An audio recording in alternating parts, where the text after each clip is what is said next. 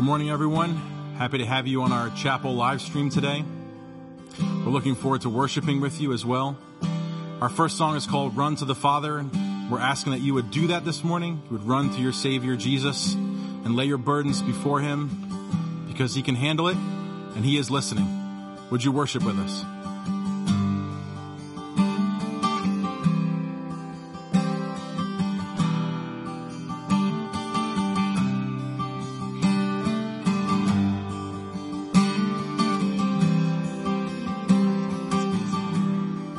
Sing I've carried a burden.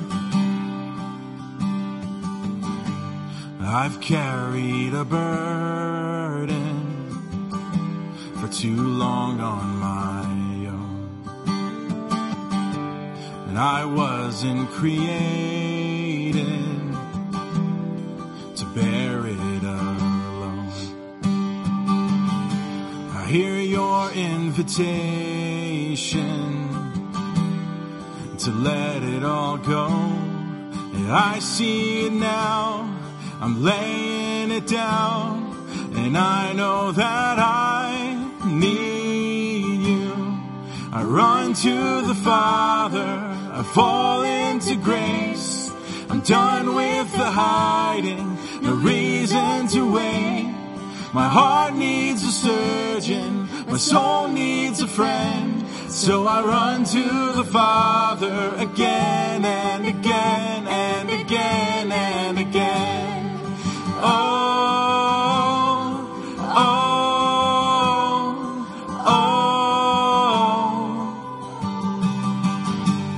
You saw my condition, had a plan from the start your son for redemption, the price for my heart. And I don't have a context for that kind of love. I don't understand. I can't comprehend. All I know is I need you. I run to the Father. I fall into grace. I'm done with the hiding. No reason to wait. My heart needs a surgeon. My soul needs a friend. So I run to the Father again and again and again and again. Oh,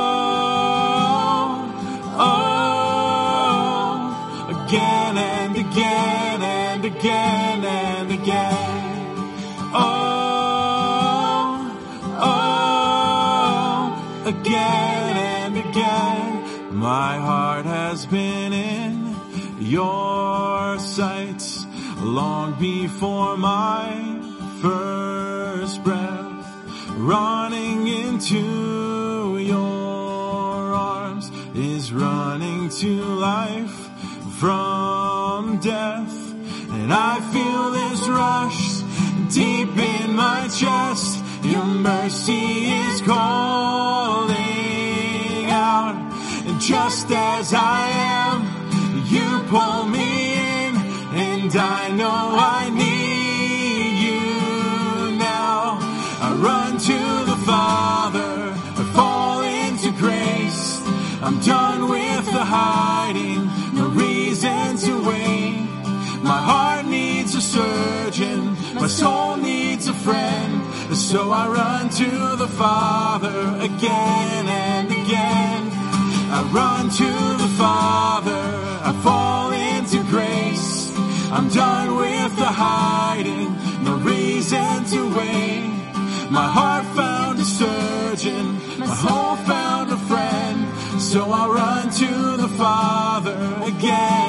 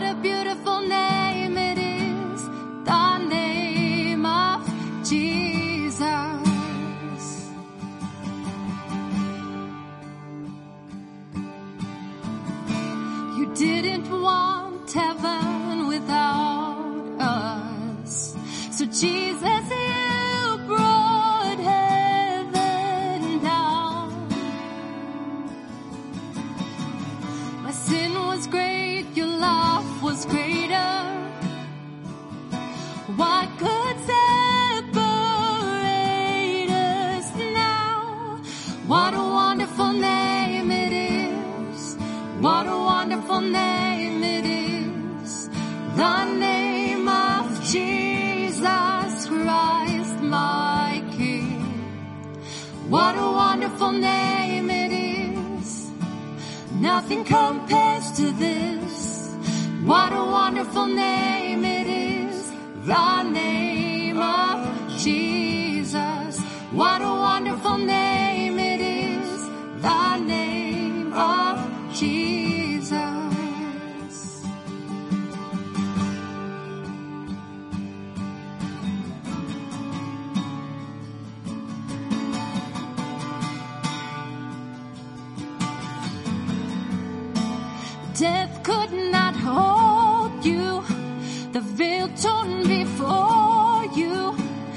darling.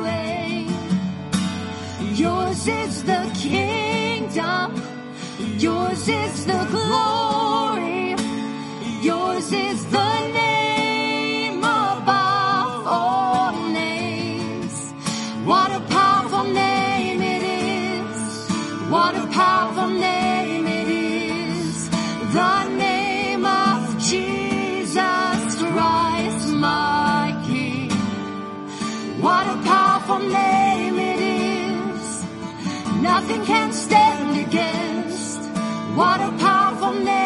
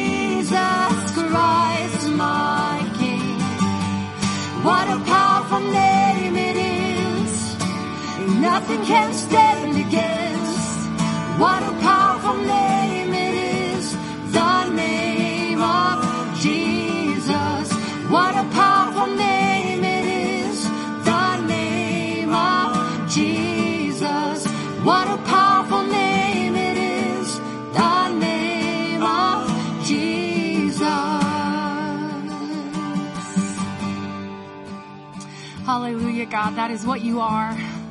That is what you are. You are powerful. You are powerful. You are wonderful. You are good. You are holy. You are righteous. And you are present in our circumstances. God, I thank you so much that even when we don't feel you close to us, when we don't have answers to the hard questions, when we can't see far into the future, you are still with us. And you are the same from age to age, from circumstance to circumstance. Who you are doesn't change and you do not waver. And God, I pray that the words of this song, Lord, would go deep into our hearts this morning, that we would believe them, that we wouldn't just hear them or sing them, but they would take root, God, and they would dispel the darkness. They would speak to the lies of the enemy that come to discourage. May we remember the faithfulness of our God, the power of our God, the goodness of our God. Lord, I pray that um, as people are watching this morning, if people are weary of social distancing, if they are weary of an unknown month, if they're weary of an unknown future, may they cast their cares on you and remember that you care for them. God, give us strength. Please give us strength and grace to go the distance, to have perseverance, God, even as we wait and wait and wait in the unknown. And may we find um, a place of resting in you, a place of peace in you, and run to the Father. As we sang, that we would just fall into grace and find open arms to receive us. God, I pray also that you would bless Pastor James as he comes to preach, God. Speak mightily through him, anoint his lips and his heart, give him wisdom, God, um, to speak truth, to speak light and life um, to speak with confidence into the circumstances of each person watching this morning. And we praise you, we praise you, we praise you for this time of worship and that we can all be together, even though it's remotely. We can be worshiping you together. We thank you for the body of Christ. In Jesus' name, amen. Well, good morning. Would you turn with me in your Bibles to Isaiah chapter 40? Isaiah chapter 40 is where we're going to be looking. It says this in verse 9 Go up to the high mountains, O Zion, herald of good news. Lift up your voice with strength, O Jerusalem, herald of good news. Lift it up, fear not. Say to the cities of Judah, Behold your God. Behold, the Lord God comes with might and his arm rules for him. Behold, his reward is with him, and his recompense before him. He will tend his flock like a shepherd. He will gather the lambs in his arms. He will carry them in his bosoms, and gently lead them that are young. Who has measured the waters in the hollow of his hand, and marked off the heavens with a span, enclosed the dust of the earth in a measure and weighed the mountains in a scale and the hill in a balance, who has measured the Spirit of the Lord, or what man shows him his counsel? Whom did he consult, and who made him understand? Who taught him in the path of justice? Who taught him knowledge and showed him the way of understanding? Behold, the nations are like a drop from a bucket and are accounted as the dust on a scale. Behold, he takes up the coastlands like fine dust. Lebanon would not suffice for fuel, nor are its beasts enough for burnt offerings. All the nations are as nothing before him. They are accounted by him as less than nothing and emptiness. To whom then will we liken God, or what likeness compare him? An idol? A craftsman cast it, and a goldsmith overlays it with gold, and cast it for silver chains. He who is too impoverished for an offering chooses wood that will not rot. He seeks out a skilled craftsman to set it up, an idol that will not move.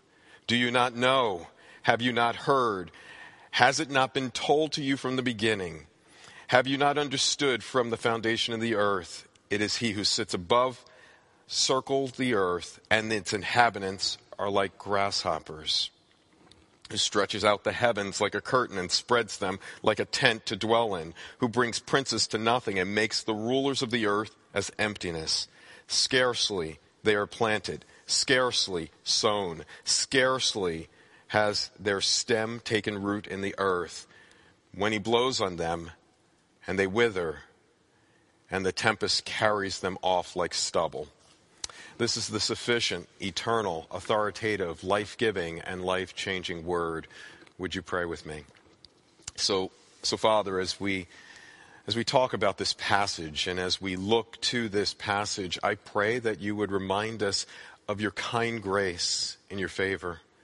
Help us to be overwhelmed with your majesty and help us to behold you for who you are. Lord, as we are struggling today, help us to know that you are with us, that you are in us if we know Christ, and you are for us. So help us to find comfort and rest in you. In Jesus' name we pray. Amen. So we live in a uh, broken world today, don't we? Um, and we are finding a world that is futile in their solutions. As we struggle with the things that are problem ridden in this world, the wars, the famines, the viruses that are there. And humanity is looking for answers, trying to find answers to solving this great problem. We live in dark days. We live in bitter days. We live in challenging times. There is a restlessness that happens in life. There is a futility that happens as well. That as people are struggling, what they are doing is they're looking for shelter. They're looking for comfort. They're looking for rest. And they're finding none of it. As they go and we see broken homes, we see disparaging, disparaging parents, we see those that have come to the end of their lives and they say that it's lonely. There are some that are sparing of life in total. Some are turning to addictions and turning to things to comfort them, to anesthetize the pain that they're going through. Perhaps that's one of you today. Perhaps the discouragement that you're going through is seemingly overwhelming. The worries, the hurt, the anger, the despondency, the perplexity of life. Do you find yourself crushed with guilt, paralyzed with anxiety, in dark despair, suffocating stress, unrelenting fears and worries? Does that sound like you? If it does, I want you to know that this is similar to what was going on in Isaiah's world. They didn't even realize it at the time. They were thinking they were at peace, and peace was fleeting. God had um, graciously warned them what was going to happen, that within a hundred years or more, they were going to be overcome and they were going to be taken captive. But God was saying that because of their failure to follow Him and because of their failure to rest in Him, He was still going to bring a punishment upon them. But in spite of that, He was going to offer them grace. See, as we look for comfort in things of this world, we will find that it will not provide ultimate comfort. That's why Isaiah wrote his book, and that's why God chose to use Isaiah to speak that good news out that there is a desperate problem that you have, but there is a solution found in God. The last time I was with you, I got an opportunity to speak on the first 11 chap- 11 verses from Isaiah 40. And you remember in that section, if you remember back to that uh, sermon, we were talking about these comforting words that God provided for his people, similar comforting words he's giving us today. It was a comforting word of gospel grace. You remember where it said, Comfort, comfort my people, says your God.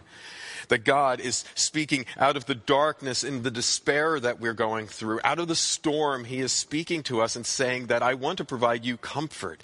And He says, you remember it was a emphasized comfort. It's comfort, comfort my people, says the Lord. He's, it's an exclusive comfort. It was for God's people. And it was a comfort that was going to be greater than all of their sins, all of their troubles, all of their trials. So he gave them a comforting word of gospel grace. We need to hear that today. But you remember, secondarily, there was a comforting word of a coming king.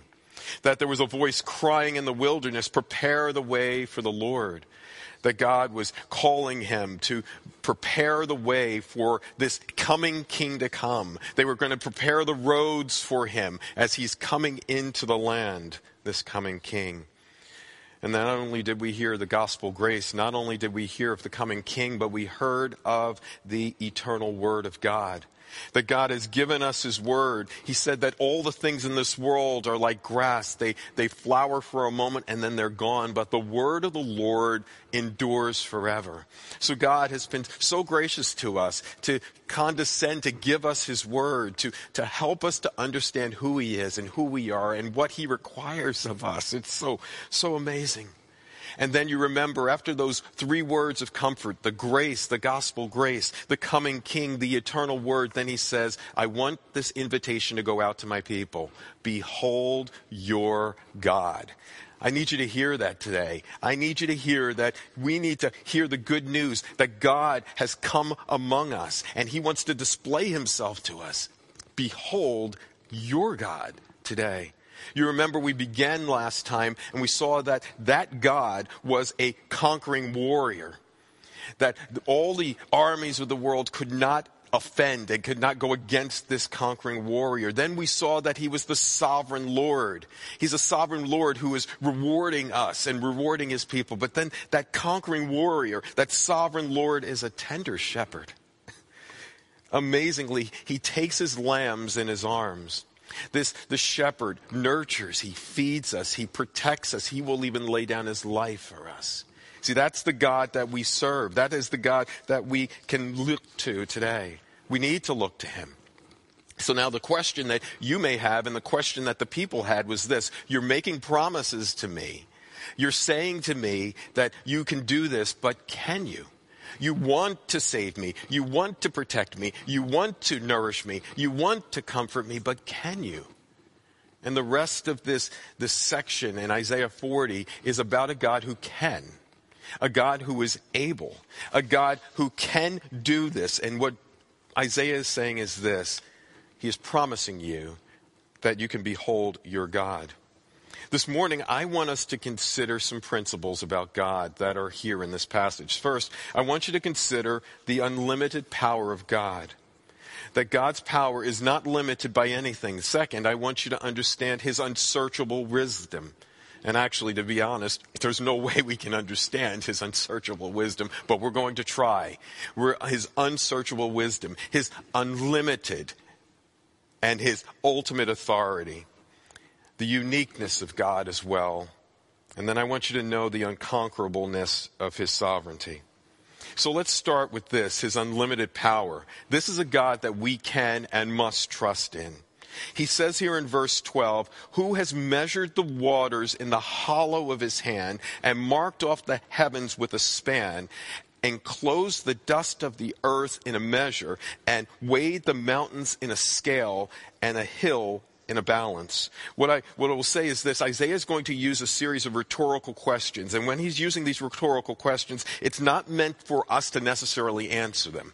Or why don't we say this? It's not to elicit new information. It is an answer that is so clear. It's a statement of reality. He is saying that I'm asking you this question, but there can only be one answer to it.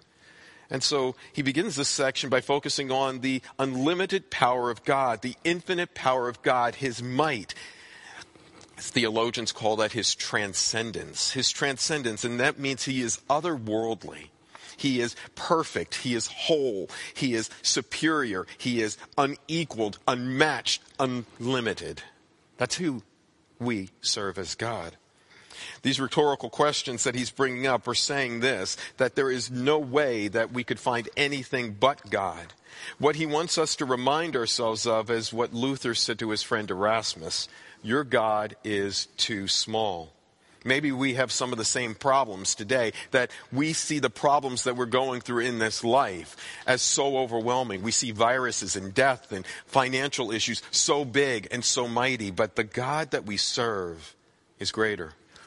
One pastor in his sermon said this Better to have a small faith in a great God than to have a great faith in a small God. I wonder this morning how big is your God? How majestic is He? How sovereign is He? How unlimited is He? How ultimate is He? How infinite is He?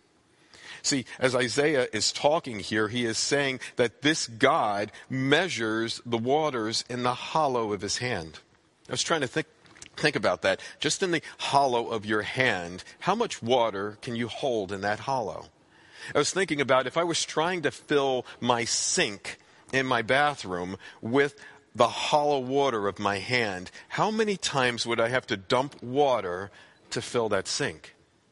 Or how about now I move from the sink and once I filled that, how long would that take? Now I'm going to try my bathtub. And now if I have a swimming pool, let's try to fill that. I want you to think about the local pond that you have. I want you to think about the lakes of this world. I want you to think about the oceans of this world. And God has that all in the hollow of his hand. It's amazing that this God is so ultimate in his power, so transcendent in his nature, that he holds it in the palm, in the hollow of his hand. I want you to hear the words of a craftsman here. It says that he has measured the waters, he has marked off the heavens, he has weighed uh, it on the scale and balance. We have a craftsman, a master craftsman, who is at work in our lives and in this world he goes on to say that he has marked off the heavens with a span. A span back in ancient times, the way they would measure is that they would take the from the length of your thumb to your small finger, that was a span. And it was almost as if God says, I am marking off the heavens with the span of my hand. That is the immensity of the God that we serve. He marked off the heavens. He marked off the worlds. And I, I want you to see this word. He says heavens plural. It's plural. It's not just the universe that we can see. It's not just the galaxies that we can see. It's beyond our galaxies. He has marked it with the span of his hand. What an amazing God that we serve. We, we have this tendency to make the struggles of this life so big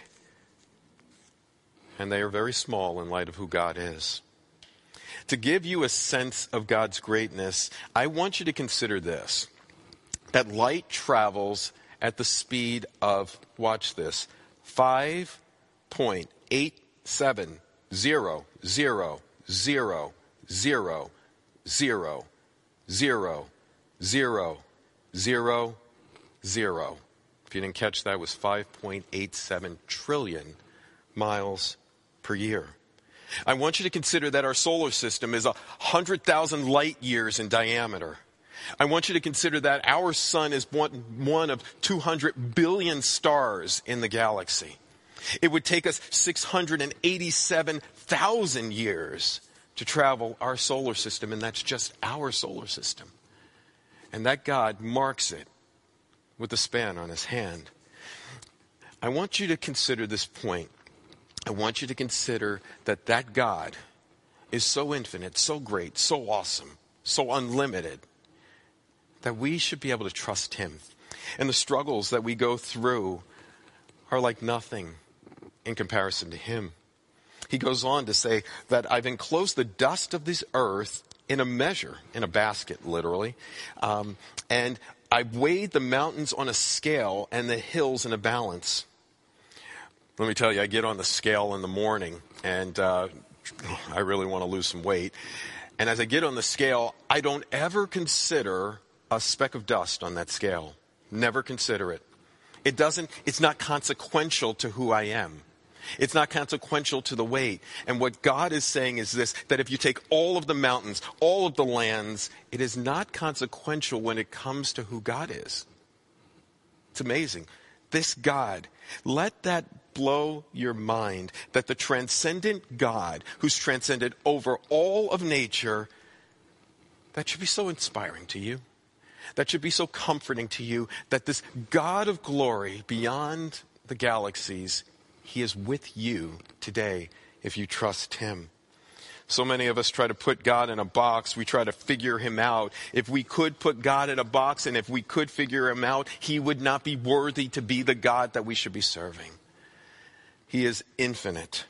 He is eternal. He is incomprehensible. He is measureless. That is the God that we serve. He is great and awesome is He. Steve Lawson, in his sermon on this text, said this. I love this quote.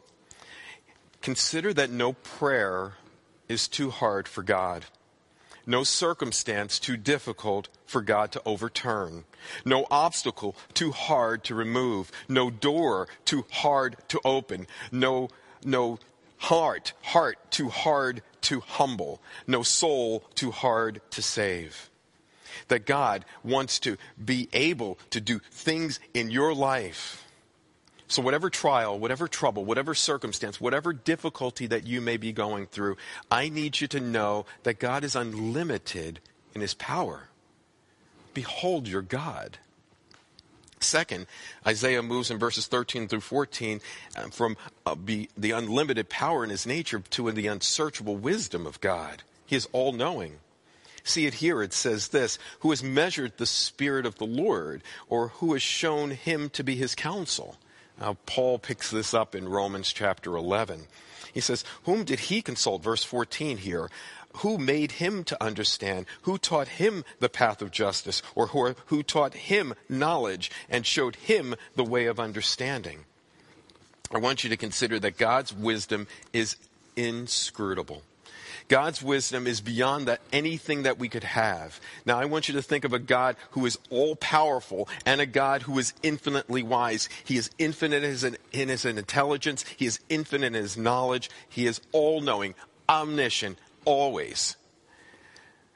Robert Reymond said it this way The all wise God is at every moment cognizant of everything that ever was, now is, or ever shall be. That's the God that you serve. The God who is in complete control and he has the universe in the span of his hand, and that same God knows everything. There is not a hidden thought that God has regarding you. You may hide things from other people.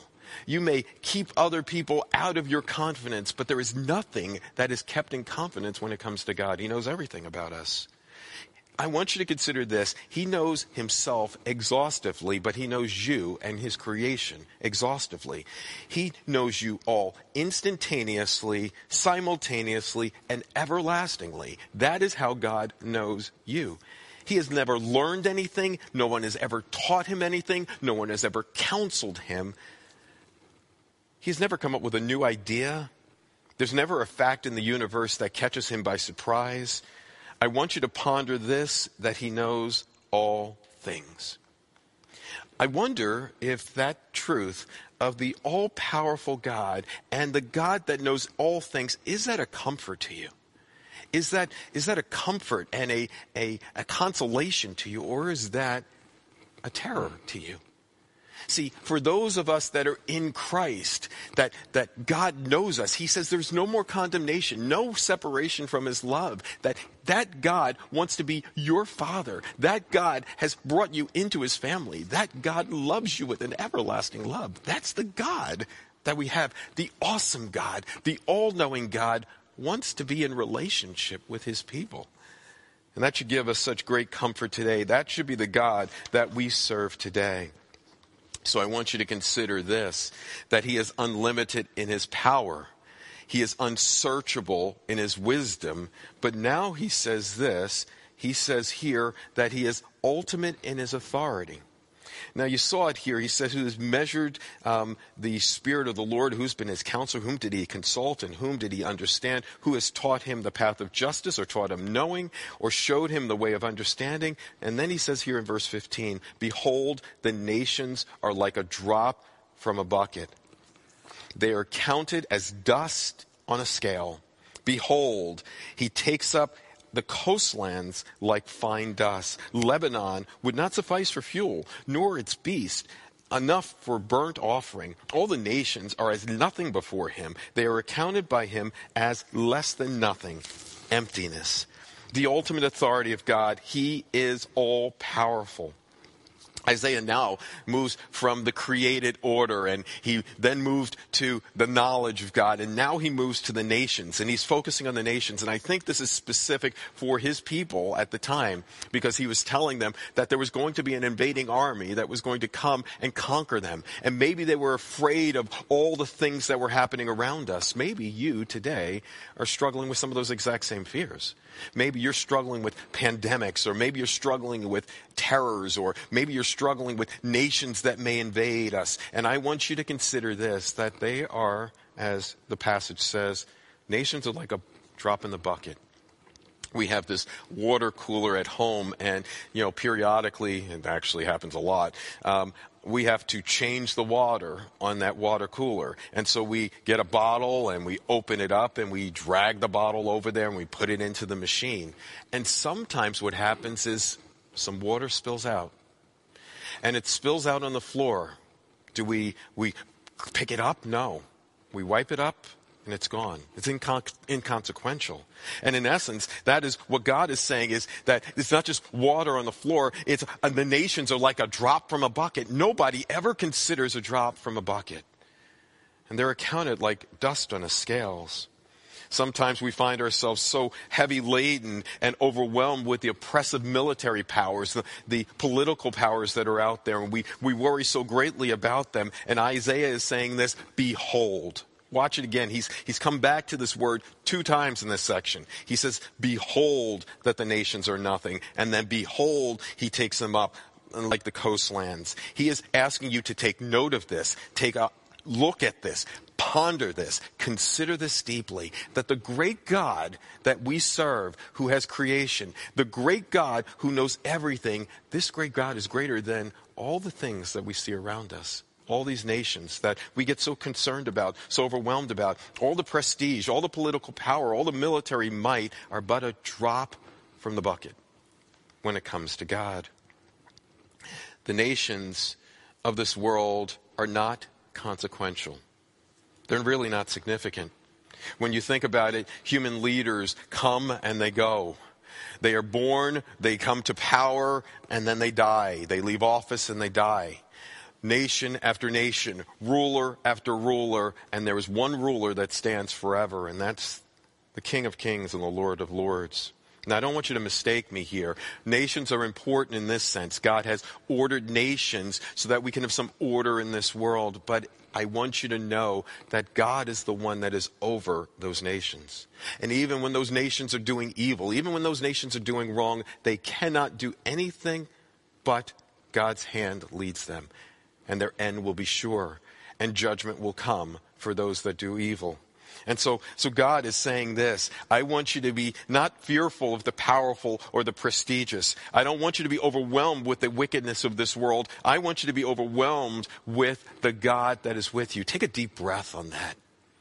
Let that so saturate your mind and your heart that the God of glory, beyond our galaxies, the majestic one, is sovereign over this nation.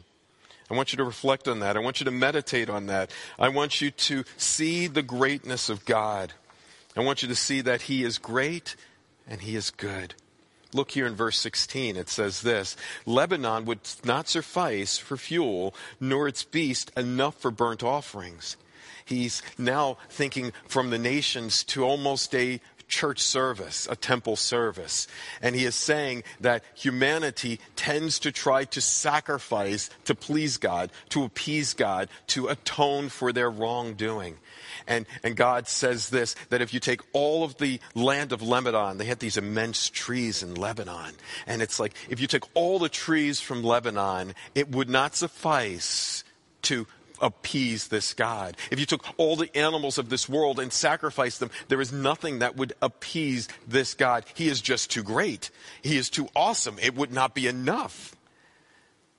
So many people today are trying to atone for their sins or appease their God through things that they do. And I need you to know that just like the trees in Lebanon and just like all the animals of this world would not suffice, all of our works will not suffice to atone for the sacrifice that is needed for sins.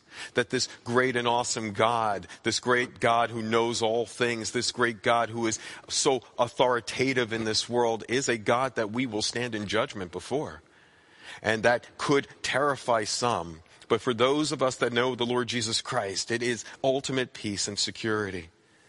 So we have found this, that he, he says that the Lebanon is nothing, the, the worlds are nothing. And he ends here in verse 17. He says, all the nations are as nothing before him. So he's summarizing it all. They were counted by him as less than nothing. You hear that? They are less than zero. when it comes to a comparison to God. The nations before him are accounted as less than nothing, less than zero. How empty that must be. All of the powers of this earth and all of the might of this earth are as nothing before him. We need to recover a biblical worldview of God and that we understand who God is and we understand what God has done for us, we can worship Him. See, when we get a high vision of God, that produces high worship for God. But sad to say today, there's so many of us that have such a low view of God. We become so overwhelmed with the problems of this world that we miss God. And when we miss God, we miss hope and comfort that He wants to provide for us. So we've seen that he's unlimited in his power. We've seen that he's unsearchable in his wisdom. We see that he's the ultimate authority. Behold your God. Now I want you to see here that he is unique among all. He's unique among all. Verse 18, it says, To whom then will we liken God? Or what likeness compare him with? An idol? A craftsman crafts it, and a goldsmith overlays it with gold and cast it in silver chains. See, what Isaiah is saying here is this Isaiah is saying that he's moving to the unique character of God. There is no one like him. He is the only God. He surpasses every idol that is in this world. Now, back in ancient times, they would craft these idols and they would lay them over with gold or silver. Maybe it's a tree, maybe it's a piece of wood, whatever it is. We see a, a, a hilarious um, story in Samuel where there's this god, Dagon, and the Ark of the Covenant comes in, was placed into the room with Dagon, and the statue falls on its face. And, and the people look and they say, oh no, their, their God has fallen on its face, so then they put it back up there, and then it falls down, and now it's broken. There is no God, no God, no God that is comparable to the God that we serve. See, idolatry back then is maybe different than our idolatry, but at the heart of it's not any different. It's people that are looking for significant security and satisfaction in something other than God, other than the true God. And we may not worship material things today as they did, but maybe our material things are different. Maybe it's the cars we drive. Maybe it's the bodies that we have. Maybe it's the homes that we have. Maybe it's the job. Maybe it's our bank account. There are things that it comes down to sex or money or some level of power. There are forms of idolatry that are similar today at heart level that were similar back in that day. And the idolatry is foolish because it can't compare to God. We cannot be compared to God anything. It's the funny thing about an idol. It's something that we can control. But if it's a true God and we could control the God, then it is not worthy to be a God that we worship. See, the God of our God, the God of the scriptures, is a God that we cannot control. He is above us. We are not above him. He serves us by giving to us. We are called to serve him as well. But we can't give anything to him. He doesn't need anything. He is not improved by anything from us. And that great God wants to have a relationship with, with you. That great God says there is a gulf that is so great because of sin between me, us, and my humanity. And that I want to bridge that gulf. And before we had ever come into this world, before the world had ever existed, God had planned, the Father had planned to send His Son, the Lord Jesus Christ, to bridge that gulf for us. And that the Lord Jesus Christ lived every day from the womb all the way to the cross and then the grave perfectly righteous for every single person that would ever trust in him. And that then when he rose victoriously, he rose victoriously to confirm that the payment that Christ offered was accepted in full. What an amazing story that the great God who has been offended by us has condescended to come to us to bring us to him. It's the gospel. And then the Father planned our salvation. The Son provided for our salvation, but the Holy Spirit then did what? He is the pledge of your salvation. He brings you to faith. He brings us the word to convict us. He says, this is your God. And we are humbled before Him and we, we come to faith in him. He regenerates us. He brings us to faith and then he holds us in faith with the Father and with the Son. Oh, such an amazing story. And what, what Isaiah is saying here is that the God that you serve is unlike any other God that is out there. Paul in Romans 1 says that we have this tendency to try to make gods of things that are happening around us. And the fact of the matter is, is that there is nothing that will suffice for him. J.I. Packer, in his book, Knowing God, put it this way that the idols that we have in this world are either material things or mental things.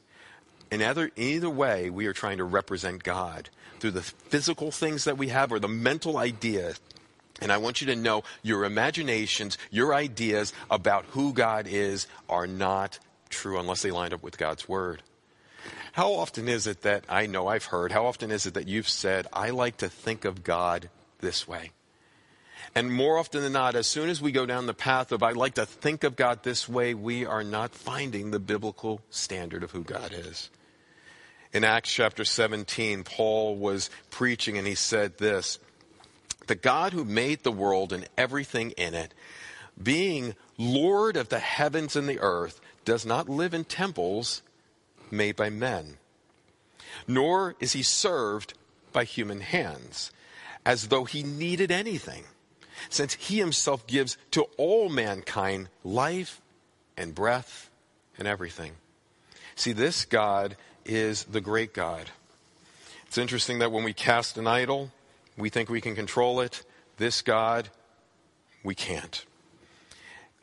Isaiah seems almost incredulous here when he says an idol, that an idol is going to surpass the greatness of our God. A.W. Tozer put it this way the essence of idolatry is this it's to entertain thoughts of God that are unworthy of Him. So, brothers, um, sisters, my friends, what type of thoughts do you have about God? What are the thoughts that tend to be there for you? Are you overwhelmed with your fears? What kind of thoughts about God could help you with that? Are you crippled with stress? Is the fact that God is powerful, the fact that God is all knowing, God is, is, the ultimate authority, God is the only God, can that help you with the crippling stress that you go through? Can you find help for your guilt in anything but the risen Lord Savior, Jesus Christ? How about those questions and those doubts that you have in this life? Where do you go to get those answers? The answer is found in the person and work of Christ. Far too many believers go to the world's wisdom and the world's ways to find answers to their struggles, and they are missing it. God wants to give you rest, and God wants to give you comfort. I want you to be overwhelmed with the fact that God has revealed himself to us. He didn't have to do that, and we would never have found him on our own. And he has revealed himself to us in creation. He has revealed himself in our conscience. He has revealed himself in his word. He has revealed himself in his son, Christ. He's revealed himself constantly to you, and he beckons you, come to me. Come to me. So at this point, what have we learned? We have learned that God is ultimate in his power, unsearchable in his wisdom. I want you to know that he is ultimate, he is unique in his comparison to all other gods. And he ends with this He is unconquerable when it comes to his sovereignty. Behold your God. Verse 20 says this 21 Do you not know? Have you not heard? Has it not been told to you from the beginning? Have you not understood from the foundations of the earth? He goes back to the rhetorical questions. He is going back to saying, I need you to hear this. I need you to consider this. I want you to ponder this. Do you not know implies that you do know. Have you not heard implies that you have heard. He has said this is from the beginning. This is so elementary. This is so basic. God is God. We are not. We need Him. That is the basic uh, aspect of our lives. Have you not understood it? Have you not understood? He is unconquerable in his sovereignty. Hear it. Verse 22 It is he who sits above the circle of the earth, and its inhabitants are like what? Grasshoppers. That we're like an insect. This morning, a little bug was flying around, and I swat It was gone. It was gone. And in essence, if we are trying to compare ourselves with that God, we are like grasshoppers before him.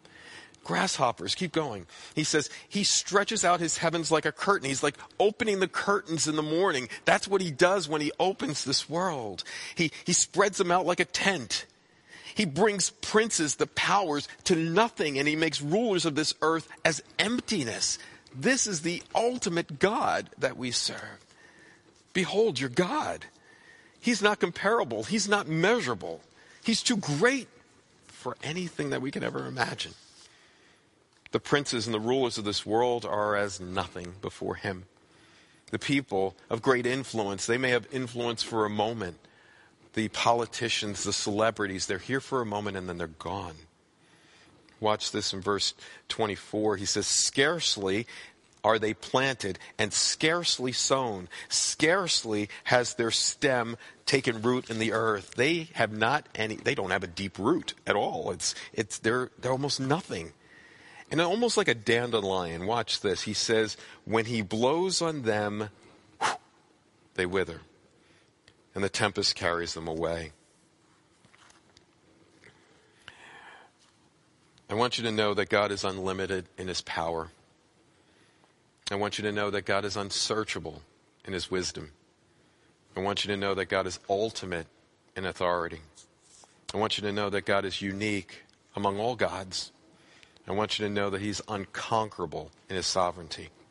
See, this majestic one is a personal one. See, the fact is, is that when we look at ourselves as grasshoppers or dust, is, does that mean that I have no value before you, God? No in, in comparison to our abilities or our significance, no, we are like grasshoppers or we're like dust. But you are so valuable to him that, that God sent his son, the Lord Jesus Christ, to leave heaven for you. That he, he knows your name. He knows your every thought. He sees every tear that has fallen. And he is there for you. And he is beckoning you. Now, as a king, he doesn't have to offer us anyone into his presence, but he has offered us into his presence by one person. There is one mediator between God and man, and that is the man, Christ Jesus. That God, that he came here, he took on a human flesh, he fully God and fully man, truly God and truly man, lived this life perfectly and righteously for us because we couldn't live a day that way. And that great God who has been offended has sent his son to live for us and to die for us and to rise for us and now is seated at the right hand of his Father interceding for his believers. Can you imagine that the Holy Spirit is praying for you right now today if you're a believer? And can you imagine that the Lord Jesus Christ right now is at his Father's right hand praying for you if you know him? I'll end with this. Verse 25, God's voice comes in. He says, To whom will you compare me? See, Isaiah has been making this statement before, and now God enters the picture and he says, I'm going to take this. He grabs the microphone. He says, I'm taking the stage. To whom will you compare me? That I should be like him, says the Holy One. God voice now enters. The majestic one, the transcendent one, is also personal and he's intimate and he comes to you. I want you to know that he is not only a God that desires to comfort you, but he's a God that is capable of comforting you. He is a God that is worthy of your trust. He is a God that is worthy of your worship. There's that song that goes this way. It goes this it says, Turn your eyes upon Jesus, look full into his wonderful face. And the things of this earth will go what? You know it, strangely dim in the light of his glory and grace. Let the majestic one, the transcendent one, the personal one, the one who came to be with you, give you peace and comfort. Would you pray for me? Pray with me. So, Lord, you are you're amazing. Father, I thank you for your unlimited power. I thank you for your unsearchable wisdom. I thank you that you're the ultimate authority. Thank you for your uniqueness, and thank you for the fact that you're not conquerable. You're unconquerable. Father, I don't know what the struggles are for my brothers, my sisters, my friends here today, but you know them because you know everything about them. I pray today, if they've never trusted in your Son, the Lord Jesus Christ, I pray today is the day that they will bend their knee in humility because this whole section is about humility. Let us humble ourselves before you. Help us to recognize our sin. Help us to recognize the gap and help us to recognize there was only one person that, that can meet that gap. There was only one person that can atone for sins, and it was the Lord Jesus Christ. So help us to look to him and turn our eyes upon him. For the many of us that do know him, Lord, I pray that we would be so overwhelmed with your Son. I pray that we would be spirit filled I pray that we be word centered, Christ centered, Christ exalting, ultimately glorifying of your name. And I pray that we would not become overwhelmed with the things of this world. And I pray that we would hear comfort, comfort from you, gospel comfort, bought by your Son, offered to us. Help us to rest in that today. In your Son's matchless name we pray. Amen and amen. Blessings.